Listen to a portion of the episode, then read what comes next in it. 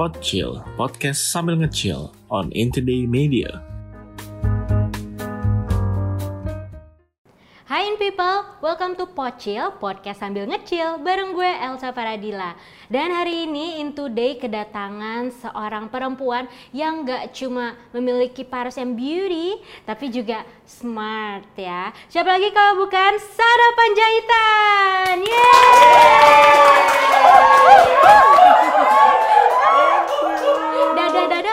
Boleh loh. dada-dada ya gini. Sebelumnya aku pengen menyapa nih teman-teman semua dengan salam keberagamannya Sumatera Utara.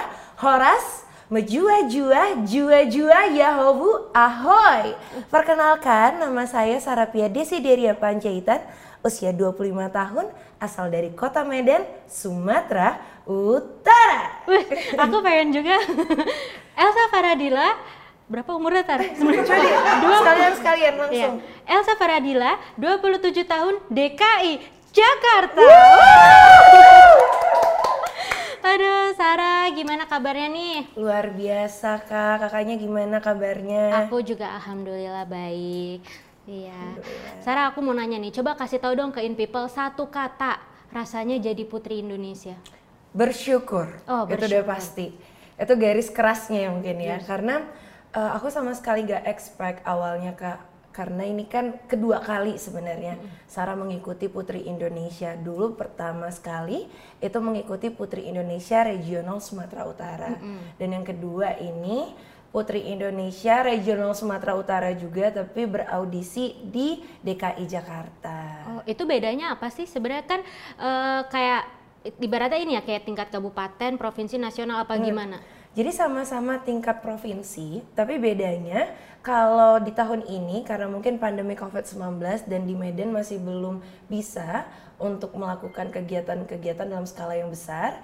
Jadi kita memang eh, dari yayasan membuat pemilihan Putri Indonesia provinsi itu di Graha Mustika Ratu di Jakarta di untuk beberapa provinsi. Nah tadi kan sempat di-mention sama Sarah kalau misalnya 2016 ya kalau nggak salah pernah ikutan Putri Indonesia terus sekarang ikutan lagi ini kenapa tuh emang boleh ya sistemnya kayak gitu? Oke, jadi selagi dia belum winner, belum menjadi pemenang utama, itu masih bisa dicoba lagi tuh, Kak. Berarti masih penasaran ya? Iya, jadi 2016 itu ya alhamdulillah puji Tuhan, Sarah untuk pertama kali mengikuti ajang kecantikan tanpa persiapan. Oh, Waktu itu tuh masih coba-coba dulu nih gitu kan. Jadi di 2016 eh, Sarah dapat first runner up. Jadi runner up satu, bukan pemenang. oh iya. Ya, kalau mungkin dari beberapa pageant enthusiast bilangnya itu masih sebuah almost ya, almost winner gitu kan, masih belum pemenang, masih dianggap eh, latihan dulu gitu kan. Nah yang kedua ini dengan persiapan yang jauh lebih matang, setelah enam tahun mengikuti persiapan untuk menjadi seorang putri Indonesia, tahun ini I'm coming back stronger. Tapi kalau boleh tahu emang apa aja sih yang harus dipersiapkan tuh untuk menjadi putri Indonesia? Putri Indonesia gitu ya Iya. spellnya. Oke, jadi kalau ditanya persiapannya mungkin yang pertama dari aku pribadi ya kak itu mentality and spirituality. Jadi sebelum kita bertanding, sebelum kita juga uh, committed untuk mengikuti ajang kecantikan, kita juga harus memastikan kita tuh sehat secara mental, sehat secara fisik juga dan aku pribadi aku tuh mengikuti beberapa training jadi salah satunya public speaking, catwalk gitu kan persiapan fisiknya tuh kayak nge-gym, workout dan yang lain-lain. Kalau aku suka pageant itu sebenarnya dari tahun 2002 mungkin bisa dibilang. Jadi 2002 tuh awalnya mama, mama dengan teman-temannya waktu itu lihat kan Sarah yang si perempuan Batak lugu ini yang masih kecil. Yuk kita cobain ikut uh, modeling competition. Waktu itu di Jakarta jadi awalnya kita dulu emang stay di Jakarta. Di tahun 2002 kita coba dan itu pertama kali benar-benar pertama kali mengikuti kontes modeling. Dan Sarah dapet juara favorit. Itu Wih. usianya masih di bawah tujuh tahun bahkan ya gitu Sudah ada bibit-bibitnya sejak dini ya? Mm-mm, itu awalnya benar-benar eh, coba-coba dulu yang make upin juga mama, outfitnya juga teman-temannya mama gitu kan, iseng-iseng dulu gitu, baru ya puji Tuhan, alhamdulillah bisa dapet prestasi di situ. Berarti support sistemnya mantep ya? Iya, syukur. Tapi sebagai putri Indonesia gitu, itu emang bener ya harus menjunjung tinggi beauty, brand, and behavior. Iya. Jadi kalau Yayasan Putri Indonesia membuat ajang kecantikan Putri Indonesia ini mengedepankan dengan 3B itu brain, beauty, behavior. Brain itu untuk kecerdasan. Jadi Putri Indonesia itu wajib hukumnya berwawasan luas dan memiliki kecerdasan sehingga bisa mengedukasi masyarakat dengan baik. Dan yang kedua itu beauty, berpenampilan menarik. Dan yang terakhir dan yang paling penting sih menurut aku tuh behavior. Harus punya manner, harus punya attitude yang baik dan rasa ingin mengabdi kepada bangsa dan negaranya. Kalau aku pribadi, Mbak, aku tuh 4B. Oh, apa tuh satu Kan lagi? brain, beauty, behavior. Yang keempatnya Batak. Oh, Horas. Jadi Horas gitu. yang ini asli Batak, jadi 4B dia. Iya, iya, iya.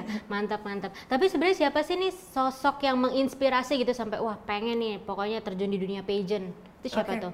Kalau seandainya sosok inspiratifnya aku, itu sebenarnya bukan justru bukan role model yang dari beauty pageant, tapi ya dari ibu yang udah mengandung aku, juga udah membesarkan dengan air mata, doa gitu kan, iman, bahkan juga dengan segala kepunyaannya, dengan segala keterbatasannya yang dia upayakan sehingga Sarah hari ini bisa seperti ini.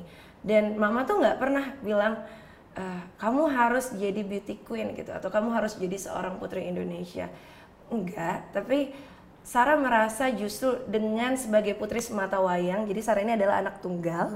Jadi sebagai putri semata wayang, Sarah selalu ingin memberikan yang terbaik untuk ibu yang telah melahirkan Sarah. Dan ini tuh kebawa terus sampai sekarang ingin menjadi putri Indonesia karena ingin memberikan yang terbaik juga untuk Ibu Pertiwi. Kita minum dulu nih, chill, Boleh? chill. chill, chill, cheers, cheers and chill.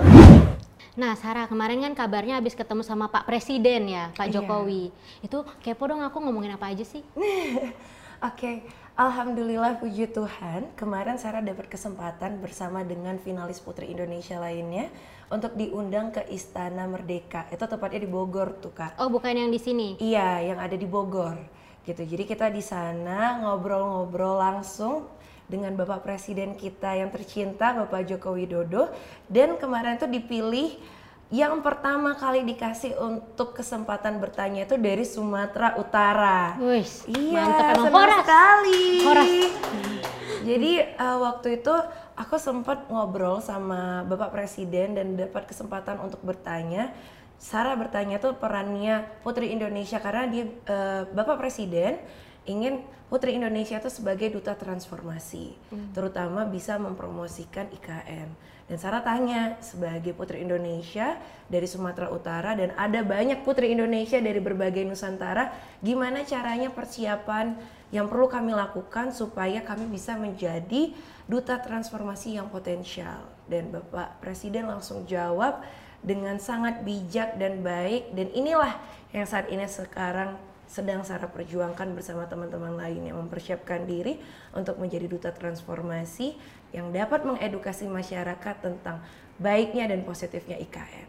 Tapi menurut Sarah transformasi seperti apa nih kira-kira Indonesia untuk lima tahun ke depan deh, gitu atau 10 tahun ke depan? Kalau kita bicara 5 sampai 10 tahun ke depan nih ya, Kak.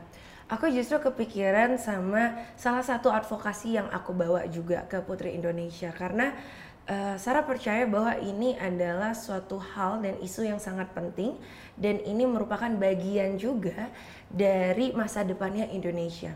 Jadi di sini Sarah eh, ingin memberitahukan juga mengedukasi juga ke masyarakat tentang pentingnya awareness limbah medis. Sering ya kita di dua tahun terakhir ini kita fokus sama yang namanya eh, gimana cara menghadapi COVID-19, gimana caranya supaya COVID-19 ini bisa hilang dari muka bumi ini gitu kan. Tapi kita sering lupa bahwa sebenarnya ada sampah-sampah yang kita hasilkan selagi kita juga berjuang di dalam pandemi COVID-19 ini yang saat ini merupakan ancaman besar juga untuk masa depan bukan hanya Indonesia tapi juga dunia. Jadi kalau kita berbicara pemikiran untuk 5 sampai 10 tahun ke depan, di sini Sarah mungkin bisa ingatkan kembali untuk teman-teman yang sedang menonton untuk kita harus lebih aware, lebih peduli lagi dengan sampah medis yang kita hasilkan. At least dimulai dari masker yang kita pakai setiap harinya. Setuju itu ya. Karena emang kan tiap hari kita pakai masker sehari aja bisa ganti berapa kali terus buang buang buang itu ke mana gitu kan Nah, limbahnya gitu. Nah, dan nanti mungkin juga aku bisa jelasin ke teman-teman sekalian bahwa sejarah mencatat dan juga media setiap harinya itu menginformasikan ke masyarakat bahwa banyak sekali sampah-sampah medis ini justru bukan dibuang kepada tempatnya yang sudah disediakan tapi justru menjadi limbah di laut gitu. Hmm, kasihan dong ikan-ikan ya. Benar, benar. Apalagi kan biasanya kita makan ikan juga ya kak Iya. ya. Eh, kita juga pasti mengkonsumsi eh, banyak sekali yang tidak terlepas dari laut gitu. Jadi ya memang itu harus kita jaga. Ini bukan hanya keselamatan untuk manusia, tapi juga lingkungan hidup dan semesta. Ekosistem ya, Ci. Biar Benar. kelihatan smart gitu penggunaan diksinya gitu ya. Ekosistem kita Ekosistem, gitu. benar. Nah, Sarah kan ini tadi bilang masih muda. Umurnya berapa tadi? 25. Uh, masih muda belia. Tanggal gitu ya. 19 Maret nih. Ih, aku 25 tahun. 25 Maret. Eh, Pisces dong. Eh, Aries ya, Aries, Aries ya, aku. Aries Pisces. Ya, ya, nah, kan masih muda nih. Nggak takut apa? Bukan nggak takut sih. Ya masih muda, biasanya umur se 25 enaknya tuh nongkrong gitu kan, party, nggak takut masa mudanya terenggut gitu. Dengan terenggut. ikutan pageant, apa kegiatan segala macem. Kalau misalnya takut terenggut, mungkin kayaknya karena sudah terenggut ya, makanya udah nggak apa-apa gitu. Tapi no no no, aku nggak merasa terenggut sama si- sekali sih kak. Jadi ada salah satu quote almarhum dari papaku. Jadi papaku tuh udah dipanggil Tuhan di tahun 2019. Tapi dia paling suka dengan quote ini, yaitu quote-nya itu berbunyi seperti ini. Ask not what your country can do for you, but ask what you can do for your country. Jadi waktu pas aku ingat quote ini, apalagi waktu almarhum papa sering mengingatkan tentang ini, Sarah merasa ini adalah panggilan hidup juga sebagai anak muda yang di mana kita juga punya waktu yang banyak, energi yang banyak gitu kan. Kenapa tidak memang ini adalah usia yang produktif yang justru harusnya dipakai untuk bisa membangun perubahan dan perkembangan untuk bangsa tempat kelahirannya. Oke, walaupun mungkin banyak nih kak yang tanyain Sar nggak pengen gitu eh, cari yang agak eh, chill dikit gitu kan biar kamu bisa lah mungkin mengakhiri masa jomblonya juga. Oh masih jomblo? Masih. Bohong. Iya masih. Iya masih beneran serius. mau promosi nggak usah? Ya nanti kalau misalnya ada yang merasa aku bohong boleh di komen juga sih di sini. Karena setahu aku nggak ada ya. Oh ya. Oh nggak dianggap apa ya? Oh nggak nggak benar-benar. emang nggak ada. Ya tenang tenang. Masih mencari dan masih didoakan mungkin kalau ada yang nonton itu jawaban doa bisa juga di komen di bawah nanti. Tuh. Tuh.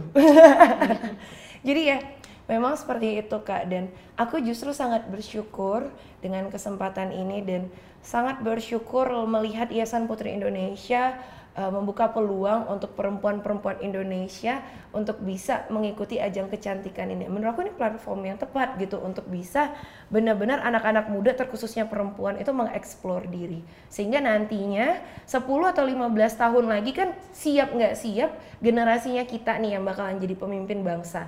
Nah kita nih justru dari sekarang tuh harus bisa mempersiapkan diri sehingga nanti pada momentum yang tepat di waktu yang tepat kita memang bisa benar-benar menjadi pemimpin yang baik bukan hanya bagi Indonesia tapi juga untuk dunia. Amin. Amin. Nah ngomongin tadi support system ya, ngomongin support system. Kalau dari orang sekitar Sarah sendiri ini gimana sih pas Sarah memutuskan untuk ah mau ikut Putri Indonesia selain dari ibu gitu, selain dari mama itu gimana Ini responnya? kayaknya support system semua ya. Mana di suara support systemnya? ya, puji Tuhan, alhamdulillah juga. Memang di sini aku banyak sekali ya kak dapat dukungan. Jadi gak expect bahkan karena awalnya aku info cuman mama. Itu juga infonya setelah udah audisi karena kan gitu. sempat pasti ada ngerasa insecure ya. Gimana kalau nanti kalau audisi itu dari formulir aja takutnya nggak lulus gitu kan. Jadi mungkin nggak usah dulu lah diinfo ke mana-mana gitu. Jadi memang aku bahkan daftar Putri Indonesia itu di hari terakhir pendaftaran gitu. Jadi memang masih benar-benar banyak pertimbangan. Tapi ya syukurnya aku dikelilingi oleh sahabat-sahabat yang luar biasa Jadi mereka waktu pas tahu aku baru mau daftar, itu di akhir-akhir masa pendaftaran mereka yang lebih semangat kayak "Eh, kan aku di Medan ya. Iya.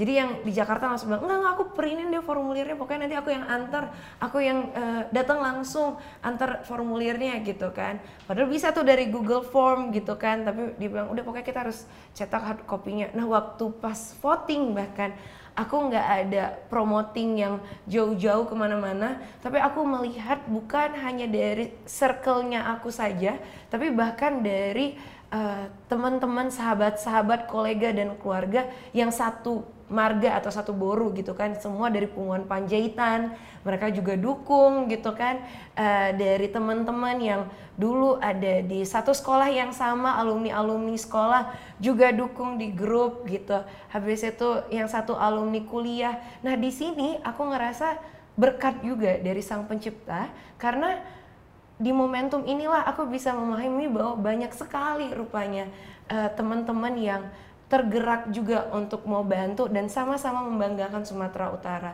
Jadi waktu pas lihat itu benar-benar haru ya kak. Aku nggak expect bahkan di dalam satu minggu terakhir waktu pas voting kita itu selalu di leaderboard di nomor satu. Jadi ya mereka voting setiap harinya tanpa aku ingetin bahkan eh, dari keluarga juga dari si Tepu family eh, semuanya dari teman-teman keluarga yang ada di Karo juga semuanya itu dukung penuh. Bahkan mereka juga mau mengeluarkan eh, berbagai upaya untuk bisa mempromoting Sarah sebagai putri Indonesia Sumatera Utara. Jadi ya I'm such a blessed girl and hopefully can be a blessing for others juga Amin. Cheers Amin. dulu ayah. Cheers dulu biar chill lagi. Cheers. jangan lupa minum ya dan jangan lupa sarapan. Sarah Panjaitan. Ya, aku mau nanya lagi nih. Kan kemarin yang ketemu sama Pak Jokowi, kepo aja sih. Dapat sepeda nggak? Padahal udah nanya ya kak. Hmm. Memang masih belum sih kak. Mana tahu nanti bapak presiden ataupun tim nonton mungkin bisa ya diomongin Ya. sepedanya itu ada di mana. Bisa dikondisikan lah Bisa ya. mungkin dikondisikan. Iya. Tapi senang sekali sih dapat kesempatan untuk bertanya sama Bapak Presiden langsung yang pertama. Dan benar jawaban dari Bapak Presiden secara bijak juga sudah disampaikan ke semua putri Indonesia bahwa memang kita harus bisa mempersiapkan diri untuk menjadi duta transformasi dan menyuarakan berita-berita baik tentang IKN sehingga masyarakat terkhususnya Indonesia bisa sama-sama ikut mendukung IKN. IKN, eh salah ke sini ya, IKN. nah Sarah, kan eh, pandemi nih belum selesai gitu ya, prokes juga makin ketat. Mau nanya, kan tadi fokusnya katanya ke concernnya itu adalah ke limbah medis. Benar. Nah, masalah limbah medis ini gimana caranya Sarah buat nanti untuk membantu ekosistem kita gitu. Jadi memang kak, aku di sini sedang memperjuangkan eh, movement yang berjudul Bangkit Bersama untuk Berdiri Lebih Kuat. Jadi kita di sini movement Bangkit Bersama ini berfokus kepada bidang lingkungan hidup dan pendidikan. Dan di lingkungan hidup adalah tentang sampah medis itu tadi. Nah, di sini mungkin aku mau share juga ke teman-teman bahwa em, dari Kementerian Lingkungan Hidup dan Kehutanan faktanya telah mencatat lebih dari 20.000 ton sampah medis yang dihasilkan per tanggal Maret 2021 hingga eh, Agustus 2021. Itu baru dari limbah medis ya, Itu belum baru dari sampah-sampah lain. Belum dari sampah-sampah lain. Dan media-media juga sekarang sudah mencatat bahwa sudah ada 8,4 juta ton sampah medis yang ada di lautan dan ini bukan hanya dihasilkan dari Indonesia saja, tetapi dihasilkan lebih dari 190 negara. Dan saya rasa ini juga adalah waking up call kita karena di sinilah uh, panggilan kita sebagai anak-anak muda terkhususnya untuk bisa menyuarakan ini, membangun awareness ini juga sehingga kita bisa memahami betul bahwa memang sampah medis ini adalah permasalahan yang sangat-sangat perlu kita perhatikan. Kenapa? Karena menurut saya ini adalah seperti bom waktu atau it's just like a Pandora box. Kita nantinya akan menghadapi masalah ini mau ataupun tidak mau. Sehingga apa yang bisa kita lakukan adalah dengan mengambil langkah mulai dari sekarang.